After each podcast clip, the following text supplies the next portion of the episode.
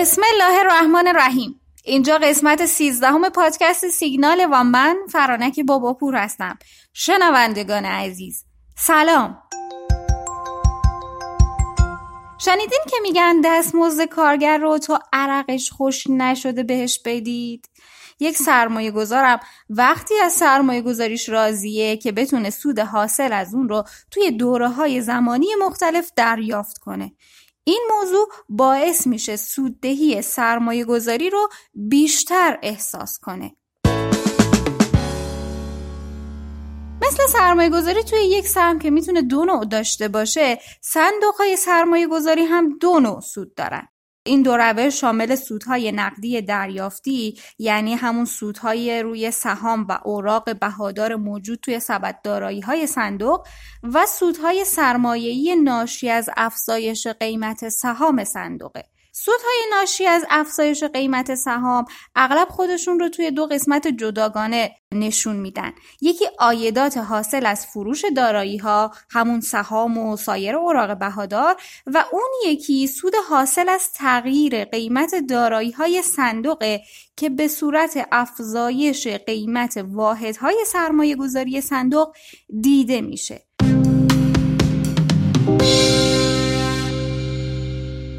پس اگر بخوایم مجموع سوددهی های صندوق رو در نظر بگیریم صندوق های سرمایه گذاری به سه روش سود میدن. اولین روش سود نقدی از هر واحد سرمایه گذاریه صندوق های سرمایه گذاری مقدار درآمد یا سود نقدی که بابت سهام و اوراق قرضه موجود توی سبد دارایی های صندوق به دست میارن رو به عنوان درصدی از ارزش خالص دارایی یا همون NAV اعلام می‌کنن و در طول سال و به صورت دوره‌ای به سرمایه گذاراشون پرداخت می‌کنن. نرخ بازده نقدی هم از تقسیم این مبلغ پرداختی به قیمت هر واحد سرمایه گذاری به دست میاد. مثلا اگه ارزش هر واحد سرمایه گذاری یک صندوق 100 هزار تومن بوده باشه و توی پایان دوره سوددهی هر واحد 6 هزار تومن سود نقدی داشته باشه نرخ بازده نقدیش از تقسیم 6 هزار تومن بر 100 هزار تومن به دست میاد یا به عبارتی میشه 6 درصد.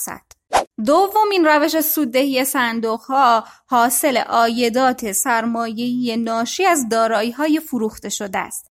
یعنی این آیدات نتیجه فروش اوراق بهادار داخل سبد صندوقه که به مبلغی بیشتر از بهای تمام شده اونها فروخته شده یعنی صندوق بخشی از اوراق بهادار داخل سبدش رو فروخته و به همین دلیل مقداری سرمایه نقدی داره که توی پایان دوره بین تمام سرمایه گذاراش تقسیم می‌کنه و به نسبت تعداد واحدهایی که دارن بهشون پرداخت میشه. و سومین روش سودهای حاصل از آیدات سرمایه‌ای از محل دارایی‌های موجود داخل سبد صندوقه.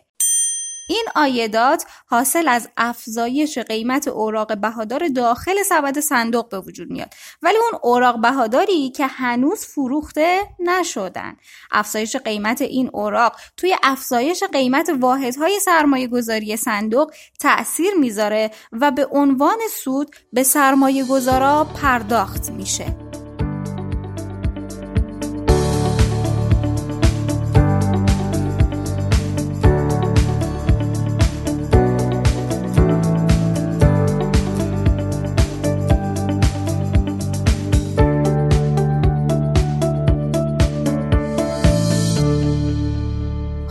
حالا اگه بخوایم در مجموع بازه کل یک صندوق سرمایه گذاری رو محاسبه کنیم از این فرمول به دست میاد.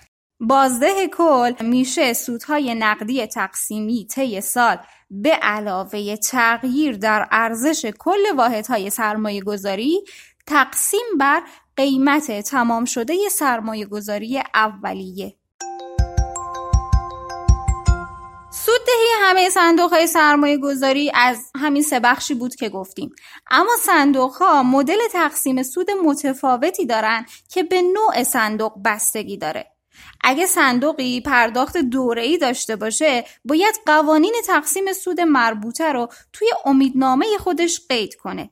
این قانون با عنوان پرداخت های دوره‌ای به سرمایه گذارا و معمولا توی سومین فهرست امیدنامه ذکر میشه. مدیر صندوق هم موظف ظرف دو روز کاری بعد از پایان هر دوره پیش بینی شده برای پرداخت سود نقدی مبلغ قابل پرداخت به سرمایه گذارا رو مطابق امیدنامه محاسبه کنه و به حساب سرمایه گذارایی که تا پایان اون دوره مالک واحدهای سرمایه گذاری بودن واریز کنه.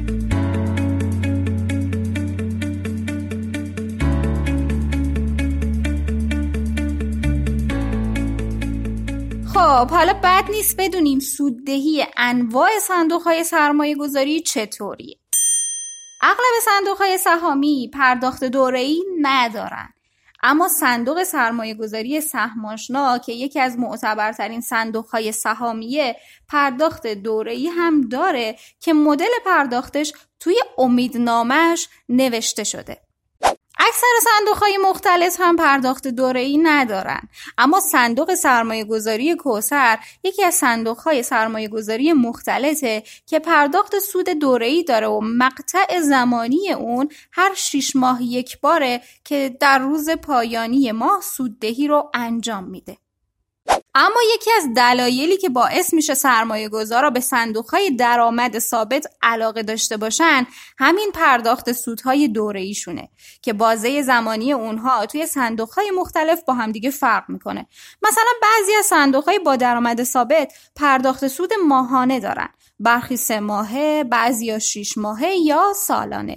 به عنوان مثال صندوق سرمایه گذاری امین آشنای ایرانیان یک صندوق سرمایه گذاری با درآمد ثابته که پرداخت سود دوره ایش ماهانه و روز 25 هر ماه انجام میشه.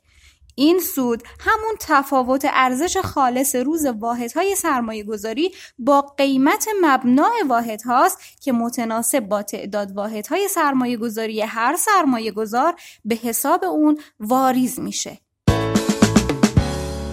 آها یه نکته مهمی که سرمایه گذارا باید حواسشون بهش باشه اینه که توی همه صندوق ها بعد از اینکه سود دوره‌ای پرداخت میشه ارزش خالص هر واحد به قیمت مبنا تغییر می‌کنه و این موضوع باعث تعدیل قیمت واحدها و سرازیر شدن سرمایه گذاری های جدید به صندوق میشه.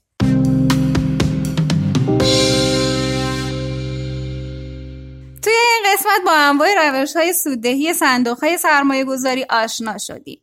موقع انتخاب صندوق سرمایه گذاری حتما با توجه به روحیه خودتون عمل کنید. اگه دنبال دریافت سودهای دوره‌ای مثل بانک ها هستید، صندوق های با درآمد ثابت و مختلط برای شما مناسب ترن. اما اگر یه دید بلند مدت برای سرمایه گذاری توی صندوق ها دارید و دنبال دریافت سود ماهانه نیستید، صندوق های سهامی با توجه به بازدهی خوبی که دارن برای شما مناسب ترن. سرمایه گذاری هاتون پرسود شادی هاتون مستدام وقتتون بخیر خدا نگهدار